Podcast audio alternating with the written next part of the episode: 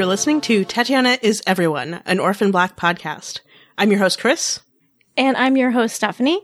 And in this episode, we are discussing episode seven of season four of Orphan Black, the anti socialism of sex. While there will be spoilers for that episode, we're talking about anything and everything that happened. We will not include any spoilers for future episodes. You sounded really excited about this being episode seven. I know. I don't know why. I should be sad. Like, oh, we're on the downward stretch of, uh, well, not downward as in quality wise, but we're in the home stretch of se- of season four, and and I've so been enjoying this season. So I don't know why I sounded so excited about episode seven. but while I I did enjoy this episode, I continue to really be enjoying season four. It might actually be becoming my favorite season of the show. I'm gonna say maybe. you sounded really uncertain about that. Well, it's not over yet, so No, I, I you know, have I to know, I get evaluate it as a whole. it is, it's a really solid season. I enjoyed this episode, but it was enjoyable, but not enjoyable in like a happy, fun way, which Orphan Black can also be. It was enjoyable and it kind of crushed me way. But also not, it's not crushing in the way last week's episode was crushing because now it's the fallout of the stuff that happened last week. Absolutely. It's, it was a weird episode in a way because it was both like a breather in that not a whole lot of plot stuff happened. It was basically people reacting to what happened last week, but it was also such a punishing episode because It was very mournful. Yeah, because so much stuff happened and I was just tense and worried pretty much the entire episode. I was leaning forward. Ugh, I, I was tense while I was watching. Me too. And there I were mean, so many crying we're supposed to Tatiana be. The Crying Maslanys should be like a band, a band name. Oh, somebody start an all girl punk band and call it the Crying Maslany's, please. Well, if it's a punk band, we could do it. True. but in this episode, everybody is blaming themselves. We hear Mrs. S, Cosima, Sarah, all of them either say that they blame themselves, or in Sarah's case, Kira said she blamed herself. And Cosima and Sarah are clearly toward the end of their ropes, if not at the very end. Which is never a good thing.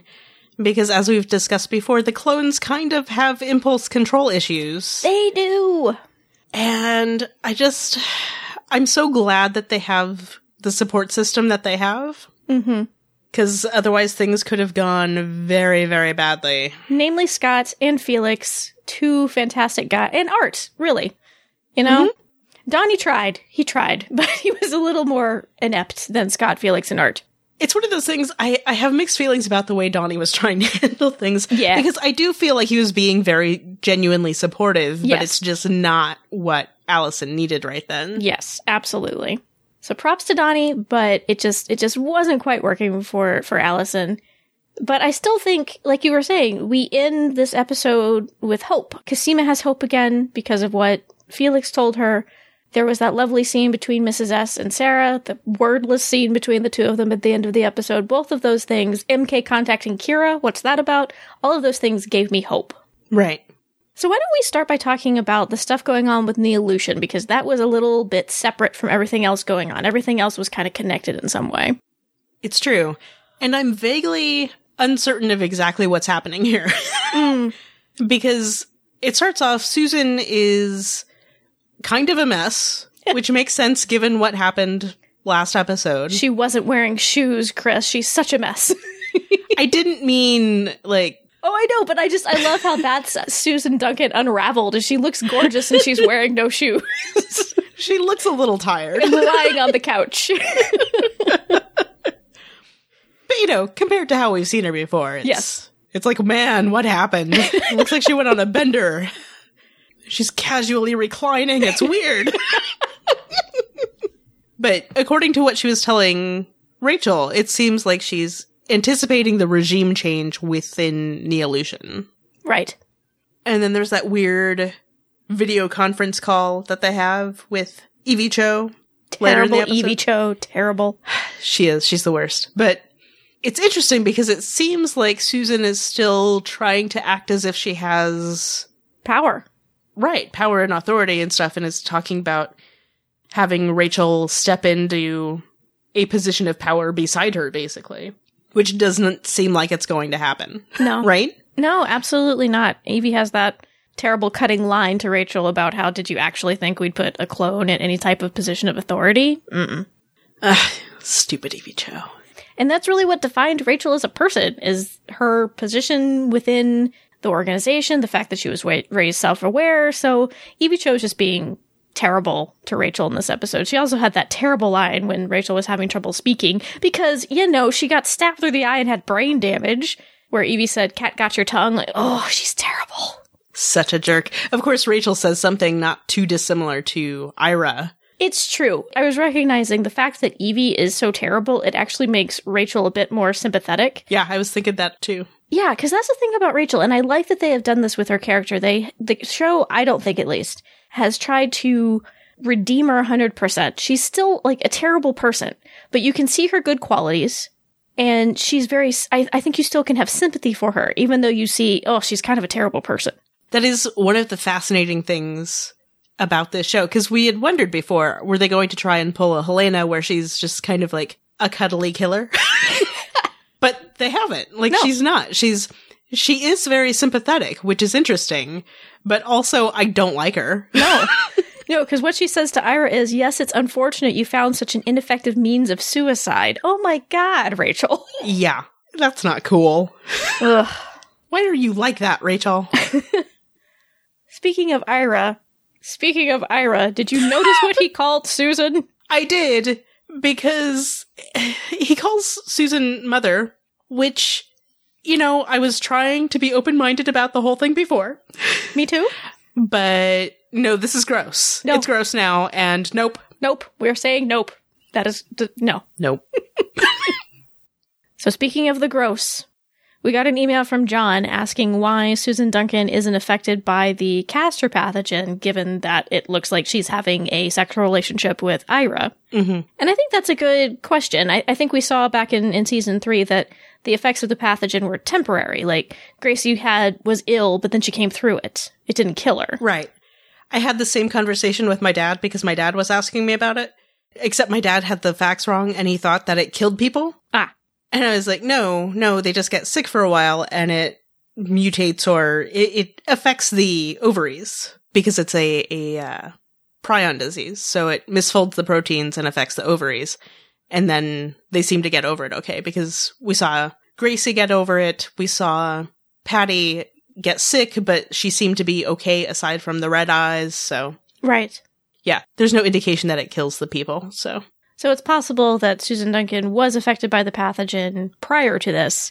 And I'm guessing, given her age, that sort of sterilization might not be as as a traumatic type thing. Like it was still awful that they got sick and things, but not quite as traumatic as a young woman then realizing she was infertile. Plus, I mean, I assume she knew it would happen before it would have happened to her. So I don't know. I don't remember if we talked about this back in season three or not. I'm curious if it only results from unprotected sex. Maybe they use condoms or something and that prevents her from being affected by the castor pathogen.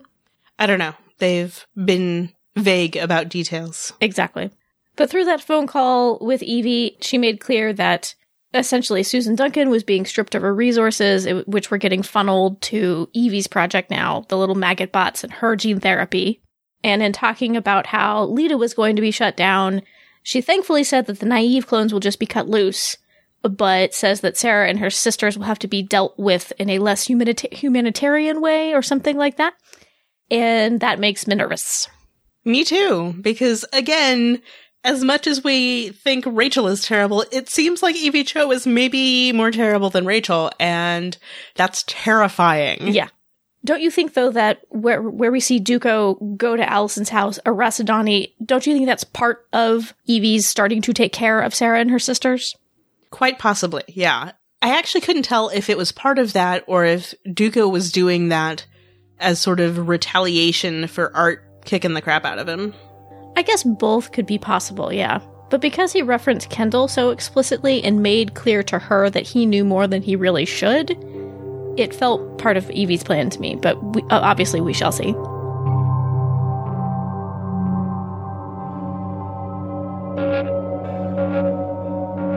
But like we were saying about Rachel earlier, I think she does have good qualities. She has sympathetic moments, and I actually really quite admired her for the conversation that she had with Charlotte in this episode.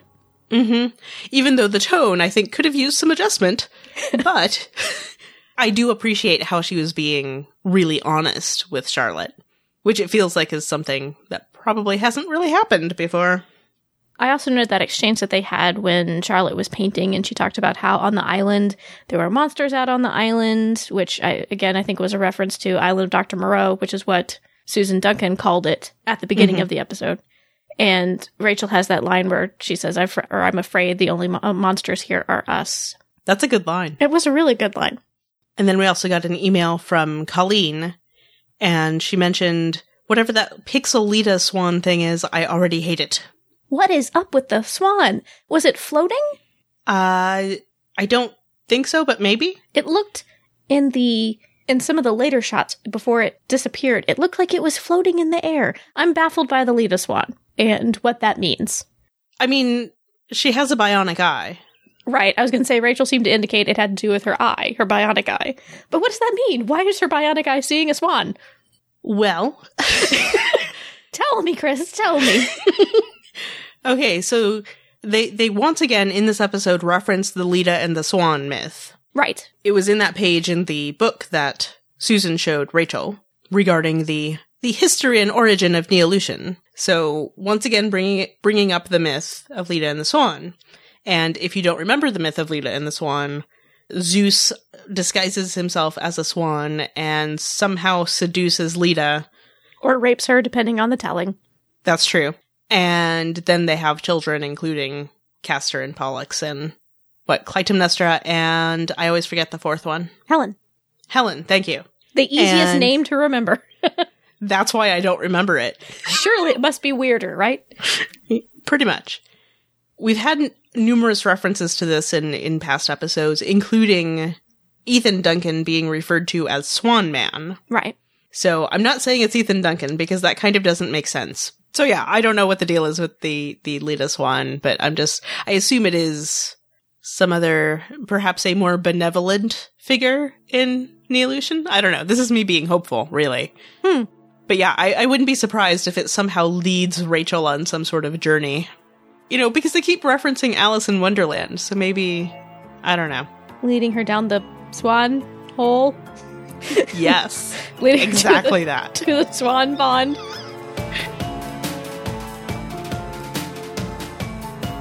And so on on the other side of the coin, I don't know, world possibly, The more Who knows? depressing side of the coin. which I mean that's saying something. But we have Sarah, poor poor Sarah, who the girl can just not catch a break because not only is she feeling guilty already, but then she goes and talks to Mrs. S, and Mrs. S is also laying the guilt trip on her, which you'd you'd anticipated last week. Yeah, I feel like we were both right last week when we were talking about are they laying the groundwork for a rift between Mrs. S and Sarah. I was thinking, yes, you were being hopeful and saying, but maybe it'll bring them together. And I think we got a little bit of both because we got a rift with Mrs. S, but we also got Felix and Sarah's relationship coming back together stronger. And there was that moment of understanding at the end, thank goodness. But Yes. But it begins with S telling, saying to Sarah, you came to me an orphan, that's all you'll ever be. Ouch, S. like a knife through my heart. Ouch. She's calling her mum. Both her and and Felix called Mrs. S mum in this episode, which always gets me all happy. Mrs. S. It's sad, but you know, grief makes people do weird things. So Yeah. I'm trying to be forgiving. Oh, of course. I think it's absolutely understandable Mhm. why she was upset and why she was lashing out.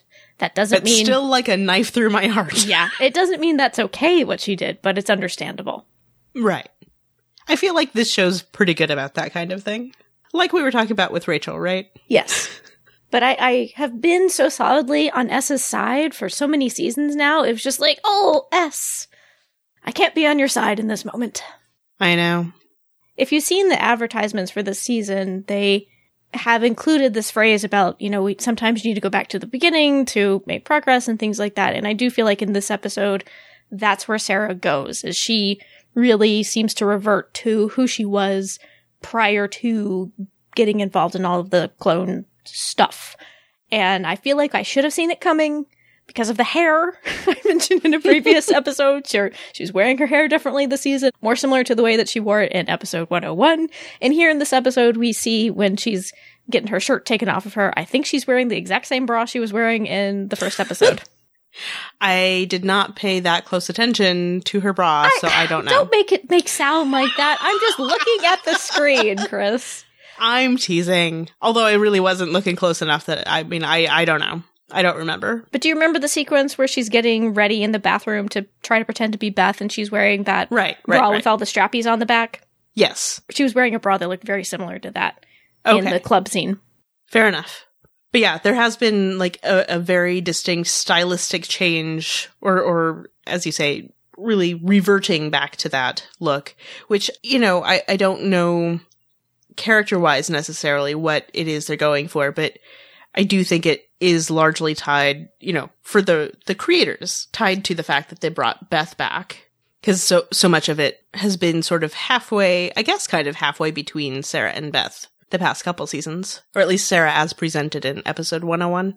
I agree. I think in seasons, you know, season one, she was pretending to be Beth for a big chunk of it. So she was trying to mimic what she thought was, Beth's style. Season two and three, I feel like she was somewhere in the middle. But season four, she really has reverted more to kind of punk rock Sarah. And I think part of that is, you know, obviously in this episode, it's grief, it's desperation, things like that. And I think that maybe is what led into it in season four. But I don't know. Obviously, I, I think it's a stylistic choice for other reasons too. Mm-hmm. But yeah, speaking of Sarah of episode 101, we get a lot of, you know, reckless behavior from her in this episode, and it's rather disconcerting. Yeah, I knew that Orphan Black was not this type of show and it wouldn't be this easy, but when they were showing Felix in the bar talking to Dizzy as she's, what are those called? Drawing coke lines? That's not the right word. Oh, Clearly I am cutting. That's what it's called. oh. Yeah, I would not have gotten there. cutting the coke. I know, I know nothing. cutting the coke or whatever it was, whatever drug it was, making into the little lines. I kept hoping that Dizzy would be honest and tell Felix where Sarah was and he'd come in and he'd stop her and but at the same time I knew Orphan Black is not that simple of a show. You know, it's not the end of the world, but at the same time, you know, maybe if he had caught her then, she wouldn't gone down quite as far as she did. Oh, Sarah. It's not surprising, really, but at the same time, you're kind of like, be at home with your daughter and your and your mother. That's just me, though. But yeah, in that in that club scene, we get an appearance by Peaches. Yay, Peaches. As soon as I heard those opening chords of Girls Want a Beer, I was like, oh boy, bisexual shenanigans must be imminent. You know? Isn't it Boys Want a beer? Thank you, boys want a beer. Sorry, she says both in the chorus, and sometimes I forget what the actual title is. Boys want to be here, but girls want to be Because here. too. everybody everybody wants to be here. everybody wants to be here. I want to be here. So do you. Wait, no, that doesn't make sense. I think it's yes, I do. Is after. yes, I do. There, you're right. But yeah, I, I agree with you. As soon as you hear that, you're kind of like, really? Once again, the the song that's like a little a little on the nose for the, the threesome mm-hmm. the threesome scenes. Colleen also said in her email, I think this is supposed to say, "Ah, bisexual Sarah Manning, my tiny gay heart cannot handle this." Holy heck! I'm editing. Holy. Holy heck. and while it's it wasn't particularly surprising to me what we talked about at the end of season 2 when she gets when Sarah's asked that question that we don't hear the answer to when she turns herself over to Dyad about, you know, Oh, that's right. I know we talked about it. I couldn't remember why. what you know, what's your sexual orientation? We don't hear the answer. We had talked about the fact that eh, we could see Sarah dating a girl, especially when she was a teenager to maybe make Mrs. S angry. So I wasn't surprised. Would I, it make Mrs. S angry? I feel like it wouldn't. I well, I feel like Sarah might think it would. Okay. I totally see that happening. I, I would feel like it would be Sarah's thinking she's doing an act of rebellion, like to society or something. yeah. But while I, I am perfectly fine and happy to see another clone show some some same sex attraction, I, I'm not thrilled that it happened in this context. Yeah. I was watching it. I was like, oh, Stephanie's going to have things to say about this. So here are my things. I, I dislike that bisexuality is often used as a shorthand in TV and movies as people going off the deep end, usually women going off the deep mm-hmm. end in a certain way. You know, they're in trouble, they're in crisis. Oh, because they're kissing girls, and they usually are kissing guys. Yep. Because it would be a different thing for me if Sarah had been shown previously to be attracted to women, but we hadn't really seen that tendency in her. We'd speculated about it, but it hadn't been demonstrated through a relationship or an attraction on screen. And also, and also the fact that it was in the context of having a threesome that's often, it, you know, it insinuates it as deviant behavior, meaning that having threesomes is deviant behavior, which, Right. you know, let's let people do what they want to do if everybody's consenting adults. Which is why, if this type of scene is something that kind of makes you go, I would recommend, for many reasons, but recommend watching episode four of Lost Girl, which is pretty much the antithesis of this type of bisexual threesome type scene. You you will thank me, probably. You can send those thanks to feedback at tatianaseveryone.com. Go watch the episode. Also featuring the same song by Peaches. Again, signaling to us, oh, a threesome is imminent. My other observation about Sarah when she gets drunk, apparently she likes to call everybody a wanker. I was really surprised when that guy passed her on the bridge that she didn't also call him a wanker. She just threw her bottle at him. well, same thing. And I feel like I should say we're being kind of lighthearted in discussing this episode. It's not to say we think that there weren't serious things that happened here, but since it was such a serious and sad episode, I think we're trying to find some lightness in it. So here's a question. What is with all the visions of Beth? Yeah, that was curious. Because, I mean, they keep referencing the connection between the clones. Helena mentioned it to Sarah a number of times. I think Beth, or Vision Beth, mentioned it here. Mm-hmm. We know that Kira is actually somehow mentally connected to the clones. So, like, what's the deal, show? Do they, do we think it's them making some sort of, uh, epigenetic commentary or something? Hmm. I'm not sure. I am curious, though, what they might be alluding to. Because best line in this episode was I think this is the one you're talking about. She says, There's more than biology between us, Sarah. There's something else. You can feel it too. And Yes. I liked that line because I think, at least for me personally, on first viewing, there was an ambiguity to it where it Mhm. maybe suggested to you that Beth was saying, You also are going to kill yourself or you feel like you need to kill yourself. But I don't think that's what she was getting at at all because she follows it up by saying, Bring us together, Sarah. We need you. And, Right. and I wonder if that is what Beth thought she was doing when she killed herself, was bringing the rest of Clone Club together. Hmm. I'm so sad right now. Oh, sorry. That's okay. But I loved that conversation between the two of them on the bridge. That was a great scene. It was a great scene. Also a great scene because Felix knows to find her there, or at least in that general vicinity. So I'm glad that Felix got to come in and, and herd the clones, essentially. He was really group mom in this episode, which is interesting to me thinking back to the beginning of the season where he was kind of not going off the deep end, but indulging in his more hedonistic tendencies with Adele. He was doing what Sarah was doing in this episode, kind of. Exactly, exactly. And Sarah was trying to ask for his help, pull him back into what was going on with the clones, and they've flipped places in this episode. Yep. I kind of feel like that's probably how most of their relationship has gone. When one of them kind of falls falls down, the other one is there to pick the other up. I kind of feel like that, yeah. Yeah, I, I can see that. Before we move on to Felix fully, I wanted to read this comment from Lou. He says, I also felt Sarah was acting out way out of character in episode 7 in the bar. You would think her instincts and paranoia would not let her act that way. Maybe that drink was spiked with something. Yeah, I think it was spiked with just alcohol. yeah, I was going to say I I guess I disagree with this idea just because this isn't so far from the way we've seen Sarah be at various points in the past. Like there's a strong indication that this is who Sarah was before Clone Club happened. right. And so I think it's just Sarah trying to cope, really, you know?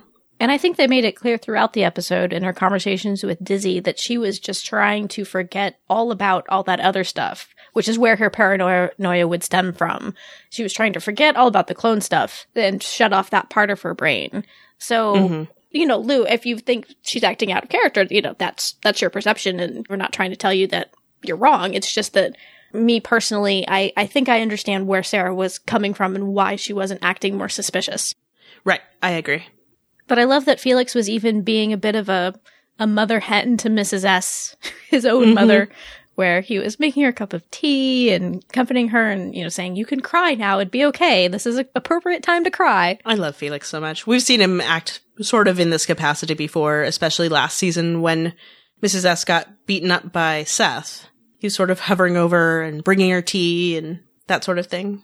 Calling her mum. I love it when they call her mum. I just uh, gets Me me, right in right in the heartstrings.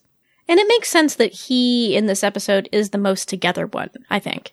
Yeah, of all the characters, all of our main characters, he's the one who's not directly connected to Kendall. So, you know, I think he's got a little bit more distance on it than the others do. So, not to say that it's not affecting him, obviously, but you can see how he'd be less, less affected. But I also love that he, he comments to Mrs. S, you know, everything is going to get worse if Sarah goes off the rails. You like it or not, she's the glue that, that's holding us together. Which essentially is a precursor to what Beth tells her on the on the bridge that that's her role is bringing them together. I also appreciated in that scene that he was telling Kira, "You you listen to me. Don't listen to us. Listen to me and listen to your little heart." Yes, I love that. And listen to your little heart. I, I also love Uncle Felix. Felix was just great in this episode. Ooh, It's Felix. true.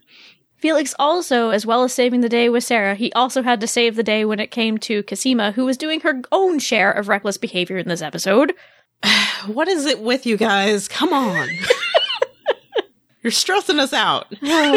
But it's not surprising, right? It's not surprising. It's true. Especially even if Delphine wasn't involved. I, I just feel like Sarah and Cosima are similar enough that if anybody was going to be this have this type of reaction this episode, it would be these two. So it, it makes sense to me. Mm-hmm. It was tough though because I had a lot of compassion for Cosima, but at the same time she was being grumpy with Scott. And again, it was understand- understandable, but she wanted to be like, Cosima, don't be mean to Scott. He's been so nice to you. I know Scott is so supportive, and he even comes in bringing what uh, a bagel. No, he's, a bagel? he says, I got your favorite, bad coffee and a good croissant. And I just wanted to That's hug him. Oh, Scott. And then, you know, he's the one who's really trying to be hopeful and push forward. He's like, I'm going to power the computers up to, up again and see what's there, if anything. Mm-hmm. Great Scott is great. Yes, it's true. The one thing though, I love Scott, I do, but he needs to learn how to take a door off its hinges. I wonder though if they put some sort of fancy security door on there and he couldn't. Maybe?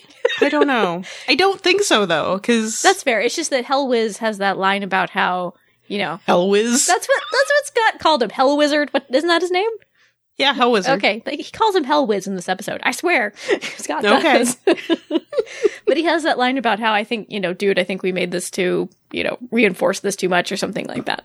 But still, like, come on, you guys. You're never gonna get it open the way they were trying to get it open. Scott also needed to mention that Felix had info about Delphine way sooner than he did. I know, like, if you want her to answer the phone, you say, it's about Delphine. I would think. I thought so too. I when he first started talking, I was like, Scott, mention Delphine, mention Delphine, mention Delphine. Speaking of Delphine, We have gotten so many- we've gotten so many messages from people, like, anticipating, expecting, lamenting that you hadn't done it yet, your, your Delphine cry. That was for all you guys out there. I've been trying to keep it cool this season, guys. I've been trying. Mm-hmm. But Delphine! We got a little bit of information in this episode. and actually, Such a smooth transition. thank you. Flawless. I wanted to mention my partner, Susan. We were talking about last week's episode, and her theory was at the time, and I think this is a valid one, that maybe it was Duko who shot Delphine, since it's been revealed in this season that he's kind of a, a henchman type for the for Neolution. And we she- did get an email from somebody saying the same thing. Yeah. And then, you know, she was also saying maybe Evie Cho actually did think Delphine was dead, but then she was speculating maybe the person sent to kill her showed some mercy and let her go. But obviously, we get some information from Krystal via Felix finally, finally mentioned Delphine sooner, Scott. That that Krystal saw her get shot, but then be taken away by somebody else, and she was still alive. So, like I said, hope. There's hope. Hi, Kris and Stephanie. My name is Ida.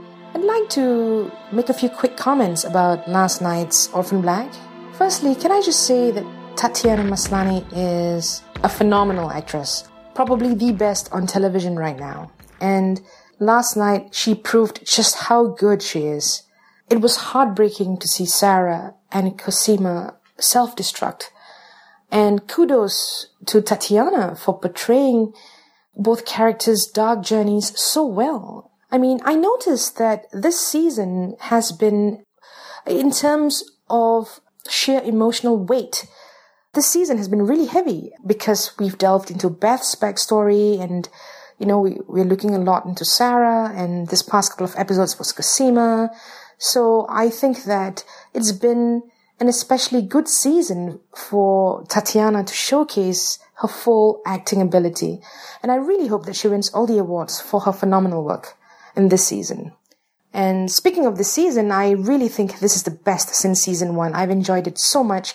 I love that the focus is back on the clones. And I also have to talk about one more thing. Last night proved to me again that the actor on the show with whom Tatiana has the best chemistry is Jordan Gavaris. I love the relationship between Sarah and Felix, just like I love the relationships that Felix has with Alison and Krystal and, and, and Cosima even, because you know, Jordan and Tatiana, I think, play off each other really well. And we got to see that in its full glory last night. And I was really happy to see it. And so I think that last night was a strongly acted episode. Although story wise, nothing very much happened, but that's fine.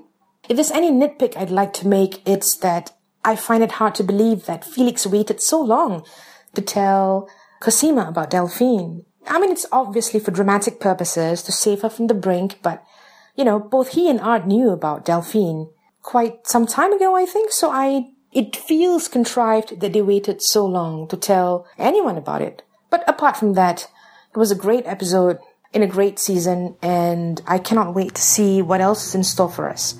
And I also cannot wait to hear what you ladies have to say about the episode. Thanks for making the podcast so enjoyable. Bye bye. Thank you, Ida, for your voice message and for your sweet comments about the podcast. We really appreciate everybody who listens. I think that is a fair nitpick to have about the episode. It certainly, if you take a step back and you think about it, it does stick out as a, oh, how convenient for dramatic purposes type of moment. I guess it didn't particularly stand out to me because I think I was in the same spot that Felix did when he had that realization, oh my gosh, I'm so stupid, I need to tell her about Delphine. I actually had the same response. I had forgotten that he had that information that he needed to pass on because so much stuff had been going on around him. Everybody's got stuff going on. I mean, I would think grief over Kendall would sort of overwhelm anything else in your mind in the moment. Right. But I agree. I, I think it was just that with everything going on with everybody that he loves, I think Felix, it just slipped his mind. Right. I mean, we don't even know if Felix knew that Cosima thought that Delphine was dead. Right. So who knows? That plot point worked for me in the moment, and I, I do think it's believable that he would just forget given everything that was happening. However, I do take your point, Ida, that it does seem very convenient for dramatic purposes. We also got an email from Laura from Brazil, and this was in response actually to last week's episode, and she said, Cosima, that just broke my heart. I was so worried that they would hurt Cosima. They didn't do it physically, but they did it emotionally. I really had my hopes high that Delphine was alive, but as Graeme said in the interview about this episode, we don't know if we can trust Evie and we have to know what Krystal has to say. I'm also really worried that they about losing all the data and Kendall, and we need to save Cosima. We do need to save Cosima. Uh, but I wanted to read this because last week I was asking the question of why did they leave Cosima alive? And I liked at the beginning of this episode, they kind of followed up with that, with Cosima saying they left her alive so that she could tell everybody, oh yeah, Kendall and De- Delphine are dead. To deliver the message. Poor little Cosima. But Cosima, I love you so much, but sometimes you are just you're, you're too foolhardy. You don't. I mean, Evie Cho, not trustworthy, and you're gonna put one of her bots in her mouth when you don't really know what it does? No, baby girl, no. I know. What's up with that? Like, she just betrayed you. She just betrayed you. Why would you put something that she put into Sarah? Why would you put that in your face? But again, I know end of her end of her rope. She made that comment about how, you know, she basically is pulling pulling a Charlotte. Like her the data that they might get if she did this crazy thing would be val- more valuable than just her dying alone. So, uh, but Cosima, why? Once again, paralleling Cosima and Sarah, right? Yeah. Not not really suicidal, but vaguely suicidal. Yes. It makes me sad. It gave me hope, but it also made me sad when Felix finally was able to tell her that Krystal saw Delphine be taken away alive, and she sobs and she says t- she says thank you to Felix, and that got me all choked up. And then I think, if not the very next scene, nearly the very next scene was Sarah and Mrs. S clasping hands, and I just burst into tears. And you know me, Kris, I am not a weeper at television She's really not. generally, but oh my gosh, that just it got to me this episode. I mean, you know me, I was probably already crying. Oh yeah, I know. You'd been crying for at least five minutes. I mean, I've been crying all season. Not continuously. Like, I don't think Kris is crying now. I might be a little bit, but it's just it's been a rough TV season. It's not just this show; it's it's all the shows. It's true. At least Orphan Black has been rough in a good way, rather than rough in a frustrating way. It's true. I thought it was very sweet to see Art checking in with Mrs. S I know. Oh, heart. and Mrs. S saying thank you for sticking with them. Oh, that was a nice moment. And from the information he gets from Mrs. S, he knows that it's Duko who Duko. was Ugh, yeah. Duko. So he goes and he confronts Duko Ugh. several times with his foot. but it backfires on him. Ugh. poor Art. Yeah. Although I wanted to point out one of the things that Duko accuses Art of is aiding the Hendrixes, he- which he didn't do. He knew nothing about that. So I'm curious, do we think Duko was bluffing or do we think Duko was was implying that they could frame him for doing that? I think option B. Okay. That is my suspicion. And and I think you make a good point that Duko Duko showing up at the Hendrixes' door could be equal parts retaliation against Art and part of Easy- Evie's bigger plan to take care of Clone Club. But did you suspect when you heard the knock knock knock at the door that it was going to be the police? I thought it was going to be Felix. I had hoped, I didn't really expect it would be, but I had hoped desperately that it would be Helena. because how great would that have been, right? That would have The been a ghost great story. End, yeah, would have been a great end to the ghost story. I know.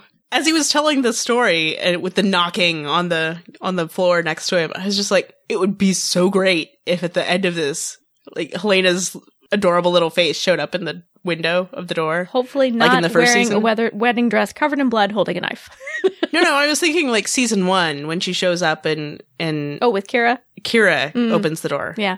More like that. Okay. That was still scary, but you're right. Well, that's what I'm saying. Like it was scary, but it was okay. like Helena. Helena is scary, but she's okay. she would never hurt children. oh, of course not. Of course not. And speaking of people who are cute with children, I thought Donnie was pretty adorable telling the scary story to the group of kids. It was so cute. And I loved the ending where he was holding a birthday cupcake. Ah, Donnie. and that got a smile out of Alison, which made me happy because she was being so chilly toward him at the beginning of the episode. It's true. Because it felt like when Donnie hugged her, it felt like Alison was doing it for Donnie and she didn't actually derive any comfort out of it. Yeah, I I see what you're saying. And that might be an incorrect reading on on my part, but the way she kind of like patted her back, it was like, "You did a good job, honey, giving me that hug." It's it's one of those things like um oh, there's the thing about the different love languages or whatever it is, Mhm. right? Where people communicate affection in different ways, and I feel like Donnie's probably one of those touchy feely guys, and Alison is not terribly receptive to that. yeah, But you know, being sweet with the kids, like that works. but I think that Donnie knows that about Alison that she's not an over, she's not a sherry person, which is why he made kind of a poor attempt to help her out by contacting their pastor. Isn't the last time we saw that guy when they tried to do the intervention with Alison? I couldn't remember if it was that guy or if it was a different guy. he looked familiar. I think it might be the same guy, but don't quote me on that. I haven't checked IMDb or gone back to consult the episode in, in season one, but he did look familiar to me. Okay. However, I don't know. he could just be a Canadian actor I've seen on a bunch of other shows. Or he could have been at Aynsley's funeral in season two. ah, good point. And I really loved that opening scene with Alison for for a couple of reasons. It was it was so very Alison to see her trying to push through her grief by relying on these little civil polite manners types of things you do, writing the sympathy card to Mrs. S. It was just very Alison to me. Right. And the flower arrangement, which is so Alison, the flower arrangement and a handwritten note. Yes. And I liked that we saw her when she got upset, she got on her knees and she started praying. Because she's a character who has worn a cross around her neck the entire series, but they haven't delved much into the religious side of her life. Right. And I really liked that moment. And it kind of made me sad that she stopped, became like, oh my gosh, I've, I'm being weak and emotional and silly and I need to pull myself together. And started swearing Alison style. Fudge me. oh, Alison. You're so unexpectedly heartbreaking. But yeah, she moves from that to like going all Alison on Gemma's birthday, which is also like, I'm not remotely surprised that that's how Alison's coping. I mean, this episode is just entirely about people trying to cope with their grief, you know? Which is hard to watch. In regards to Gemma's birthday party, I was a little unclear as to why they showed Gemma being grumpy. I kind of thought that might develop into more of a plot point than it actually did, but I guess maybe she was just supposed to be a moody kid, maybe. Yeah, that's kind of all I can come up with is either just having a little kid mood swing or possibly picking up on her mom's grumpiness. Sometimes that can be a factor. I mean, I don't know. That's a good point. Maybe because Alison was being snippy, that made her upset, like, oh, my parents are kind of at it again. That's a good point. Or maybe she was just upset because she wanted a, a soccer boot cookie and there wasn't one there. Are they are those soccer cleats? Is that Canadian for soccer cleat? I would assume so. Okay. I don't know. I also wanted to mention that I really loved Alison's line about there are hot dogs in the freezer, mister. I am putting my foot down. That's such a great line. I tweeted that when I was doing the live tweet during the episode airing. It's And all it's- in the delivery. yes, and like but the hot dogs are still in the freezer, Alison. They'll keep. Like why, why is why are you putting your foot down about the hot dogs? She does not want them there anymore, Stephanie.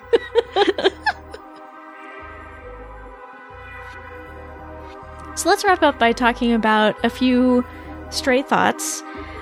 What about Dizzy? I was surprised to see him again, that he's still was useful in the storyline in the season.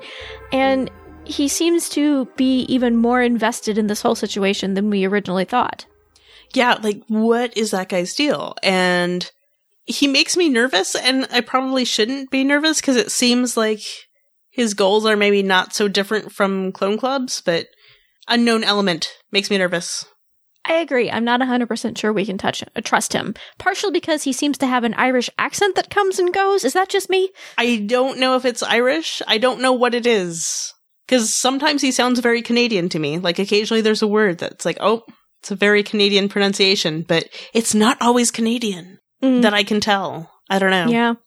My only guess about him, possibly for, for either the character's background or maybe the actor's background, is that he's lived in Canada for a very long time, but immigrated from somewhere else. And so his accent has mostly changed to Canadian, but he still has a few words that he pronounces more like his original accent. But also, he's he's. I mean, I doubt he'll be out of the picture for the rest of the season. It seems unlikely at this point. and he still has ties to MK.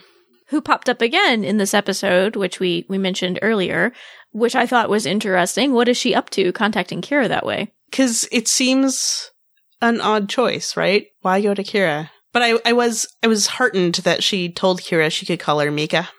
Me too. And and speaking of Kira, I've been wondering since Kendall died in the last episode, Hmm. is it possible I'm sorry, is it possible that Cosima would be more willing to do another bone marrow transplant from Kira as a stopgap because I know she told Kendall no at the beginning of the season, but she had more options then. Right. We, I mean, also enough time has passed. They said before, I think it had to be six weeks or something between bone marrow extraction. Donation, whatever, whatever the word like, is. I don't know what, I don't know what word to use here, but they, they said six weeks or something. That was season two, end of season two. Who knows how long season three was? and then they've had a couple of months. So enough time has passed, but poor Kira has been through enough. She has. She really has. I really, I wish we had seen a follow up scene between her and Sarah, or even her and Sarah and Mrs. S at the end of this episode. But I'm hoping we will hear he, see more of Kira. She'll she'll get more storyline and, and coming up soon. They've certainly set it up as a distinct possibility. Yeah. And speaking of Mrs. S, I loved that she was shown cleaning her rifle. That was her coping mechanism of choice in this episode. It makes sense to me, you know. Something sort of uh methodical, calm and methodical. I feel like I would do something similar if I was upset. No, I don't have a rifle, but something calming and methodical. Same, same. Cleaning a rifle is way more badass than knitting though. I know. or editing audio, podcast audio. You know. to each their own. And I mentioned Lost Girl earlier in the episode. I'm mentioning it again because the actor who played Tito, he played the character Trist over on Lost Girl in season two.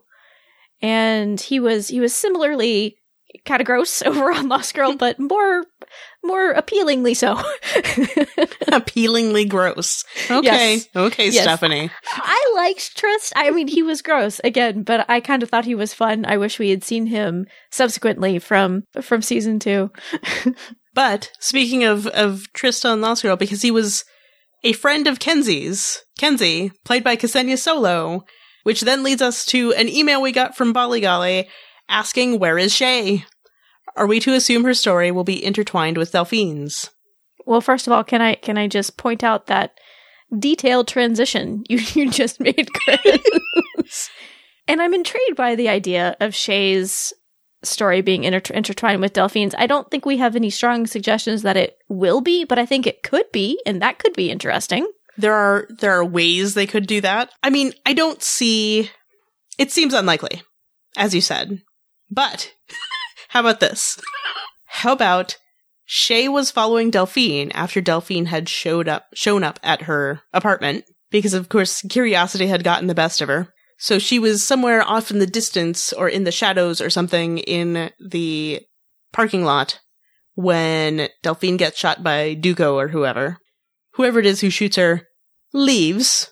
Then Shay emerges and gets Delphine to safety somehow. Be- because maybe when she was in the military, maybe she had some experience treating wounds, such such wounds. Hmm. Yes, possibly. I mean, Ah. she's she studied Eastern medicine apparently, so who knows? Or maybe she took her to a military facility because she's maybe still associated with the military or something, and then maybe Cal showed up since Cal is gone, and Cal also has military associations. Why not? And Well, and they similarly seem pretty well off from potentially their military past. I don't know. as I mentioned last season, I, I think at some point I threw out there, maybe it was during the hiatus, maybe that's the connections. If if Shay was somehow connected to some other character, since, as you say, seem fairly well off with the have former military connections. I don't know. Just throwing it out there. That is absurd sounding, but not impossible sounding. That is what I was aiming for. well done. Thank you. And then MK will contact Cal because they Uh-huh. know each other from They're hacker circles. exactly. Bringing it back around. There you go. Maybe that's why MK was contacting Kira about she was trying to get a message from her dad. Yeah, there you go. Let's just let's just go all out with this speculation. Why not? Now I'm trying to figure out how we. Oh, military connections. No, no, that won't work. I was going to try and bring Tony back in through this story too. because we we also would like to see Tony come back and more even more so we want to see Helena very soon. I feel confident Helena is going to come back. Less confident Shay is going to come back. Though I felt like I read something that she was, but maybe I'm maybe I made that up. I haven't read it, but I haven't read much. So But Helena will definitely be back at some point, hopefully soon. she damn well better be. Where is she? I miss her. I may be too attached to Helena, Stephanie. Well, and I have curiosities about what, if any, thing will come of her science babies, you know, that she buried a few episodes ago. I, I don't know that necessarily the ones that she forgot to, that she did not know to feed liquid nitrogens to. I, I don't know if those necessarily will be helpful because she did not know to feed liquid nitrogens to them. Uh, but what about the, the science babies that's, that she's got going on in her tummy? You know, those could maybe be helpful. I would not be surprised. Not that I'm saying, you know, experiment on Helena's science babies, but it, it feels like it feels like that doer should be more plot relevant, and it hasn't been yet. I mean, she was moving that thing around place to place for, I don't know, a season and a half. Right. It feels like it should be, yeah, you're right. It feels like it should be more plot relevant than being buried in the Hendrix's backyard, but who knows? I love that scene. It was so sweet. It was, it was a good scene with her bedazzled grave marker. so Helena. Actually, so Alison. So Er- Helena trying to be Alison. Yeah, yeah. It's like, so Helena filtered through the lens of Alison. We also received an email from Fred, and it's a little on the longer side, but I wanted to read all of it. The staircase from which Rachel falls down at the end of episode 7 is very reminiscent, although mirrored, of the staircase in the classic 1997 movie Gattaca with Ethan Hawke and Uma Thurman. A lot of geneticists, including me, use this when educating genetics, especially when it's about the ethics of the genetics and what the future could bring. This always gives nice discussions with the students. If the makers of Orphan Black really use the double spiral staircase as referring to Gattaca, although mirrored, I want to compliment them on doing this. Even if it's not a referral to Gattaca, but to DNA in general, they should be complimented on that. If you look at it from the even more symbolic way, you could even say that the fact that Rachel falls down these stairs means that the makers want to say, don't forget that it is not all genetic and we should not think we can manipulate everything. Just like Cosima says in episode 6 to Evie Cho, and just like the main message of the film Gattaca. Thank you, Fred, for that email. I hadn't really made note of the staircase, though I'm sure I would have on rewatch, and I think for sure it's a reference to DNA. I'd be curious, though, if they also wanted to throw in a little shout out to Gattaca. Thank you for bringing up Gattaca. I actually think Gattaca is a very underrated science fiction film. I'm not saying it's fantastic, but I think it's pretty darn good, and especially pretty interesting in the context of bioethics and genetics. So if Orphan Black is really your bag and you haven't seen Gattaca, go watch it. It's a pretty good movie.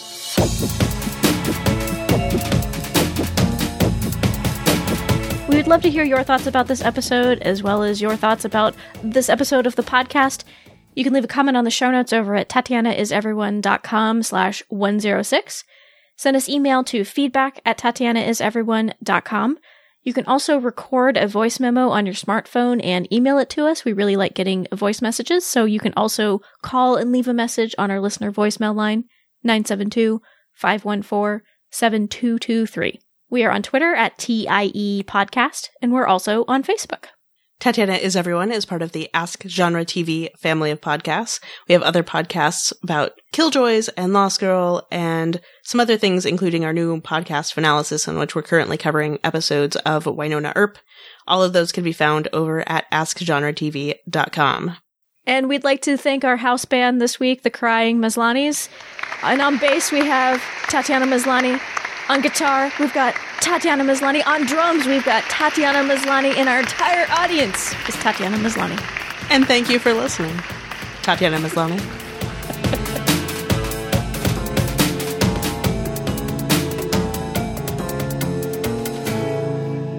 Ah, TV. Why do you do this to me?